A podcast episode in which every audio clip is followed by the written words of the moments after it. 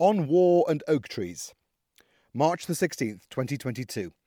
The weirdness of normality. Two things this week tell me I've reached a new stage in my life. The first was buying my first ever 25 kilogram bag of fertilizer.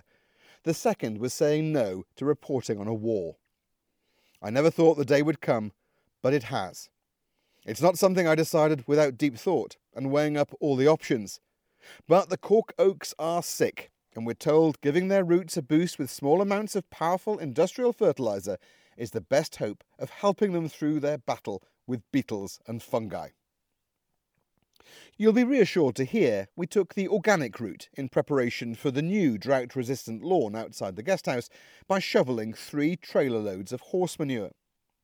Taking out frustrations on a deceptively large pile of poop and manhandling some very large pruned oak branches in order to feed the trees was perhaps therapeutic. Those of you who know me might understand that refusing two weeks working in Lviv on one of the most important stories of our generation was also unusual. I spent my BBC career cancelling normal life to jump on a plane to a war or a natural disaster.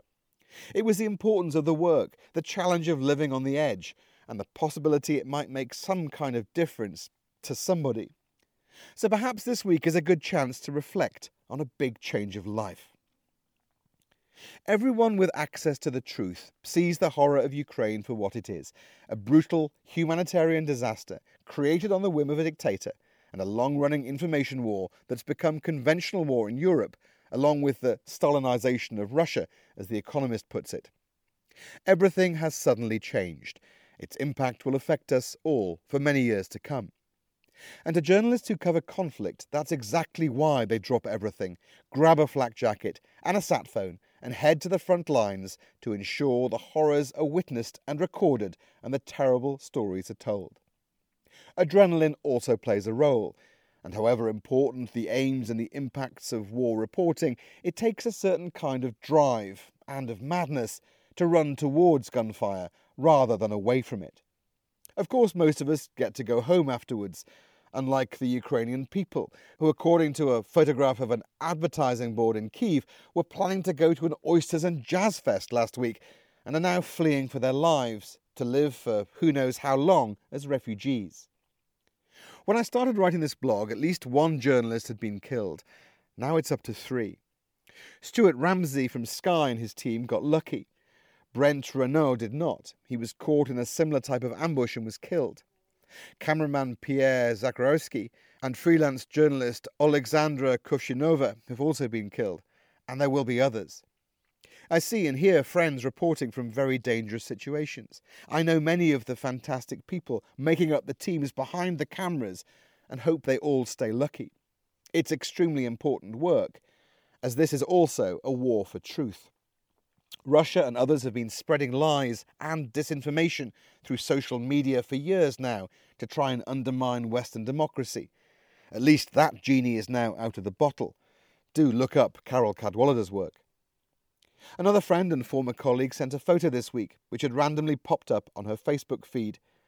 It shows the time we'd scrambled to cover the Japan tsunami and Fukushima disaster. I pondered whether there might be something in their algorithm about the impending threat of nuclear annihilation. War crimes are being perpetrated, and we need people like my old BBC pals and the many brave international reporters, producers, photographers, and film crews who are currently risking their lives alongside the Ukrainian people. They, we, at least have experience of war unlike the male and female volunteers fighting on the front lines, who were teachers, graphic designers, or engineers two weeks ago and are now bravely digging trenches. One of the early enduring images of the war was taken by New York Times American photojournalist Lynsey Addario. I first met Lynsey Addario a few years ago in Africa. There was a great BBC Radio 4 profile of her from this week. It's a window into that strange world which I've now swapped for off grid living in Portugal. Lynsey's sisters joke about how the youngest of four girls, it was great training for her future career, growing up in a constant state of war with her sisters. Their harsh and mocking humour about how they treated her as a kid is a great cover for deep fear and love. She's savvy enough to know, hopefully, when it's time to get out, Lynsey's mum said on the Radio 4 programme, somewhat unconvincingly. I remember my mum using a similar technique when she saw me reporting on fleeing an ambush in Afghanistan. Your little legs were going and you were running really fast, she laughed, covering up a deep fear I might have been killed. But thankfully, I outlived her, and I made 40. Now I've made 50, and I'd like to make 60, which is when I've decided I'll open the insanely good bottle of Portuguese wine that brother in law Passy treated me to for my half century. Having leaned more towards the classical music of BBC Radio 3 in the year and a half since I left, I'm returning to the news programmes and the Twitter feeds, finding it almost hard to imagine that was once my job. I'm still constantly monitoring my phone for updates, but now it's mostly to see when rain is forecast, in a place where the biggest risk we'll be making is a business loan to build a tourist lodge. Of course, post pandemic, and amid war in Europe, raging inflation, and record breaking fuel prices, it is looking more and more risky, and at least if Putin reaches for the red button, I guess we won't be around to pay it back. Where I am now is a long way from that previous life, mentally and geographically. I should go to Lviv, I tell myself. But there's that hospital appointment on Friday, and I need to get the car in for a service, and the podcast on wine to produce, and, and the oak trees. For me, there's a weirdness about normality. War reporting can become almost like a drug, and the world gains from those extraordinary people who keep coming back for more, despite the impact of what it can sometimes do to those closest to them. I was slowly weaned off war by a Los Angeles posting and by circumstance. I was lucky enough not to experience far worse horrors. I don't think I have any symptoms of PTSD, so far at least, but black humour and the ability to share experiences with those who've gone through similar things cannot be underestimated.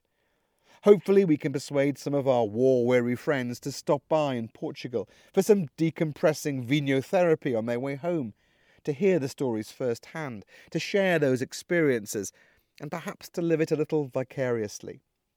And it's not as if I don't want to go to war anymore. If Anna's 50th birthday weekend wasn't a couple of weeks away, and maybe I would have ditched the car, told the oak trees to sod off, cancelled normal life, and jumped on a plane to Lviv. Or so I tell myself.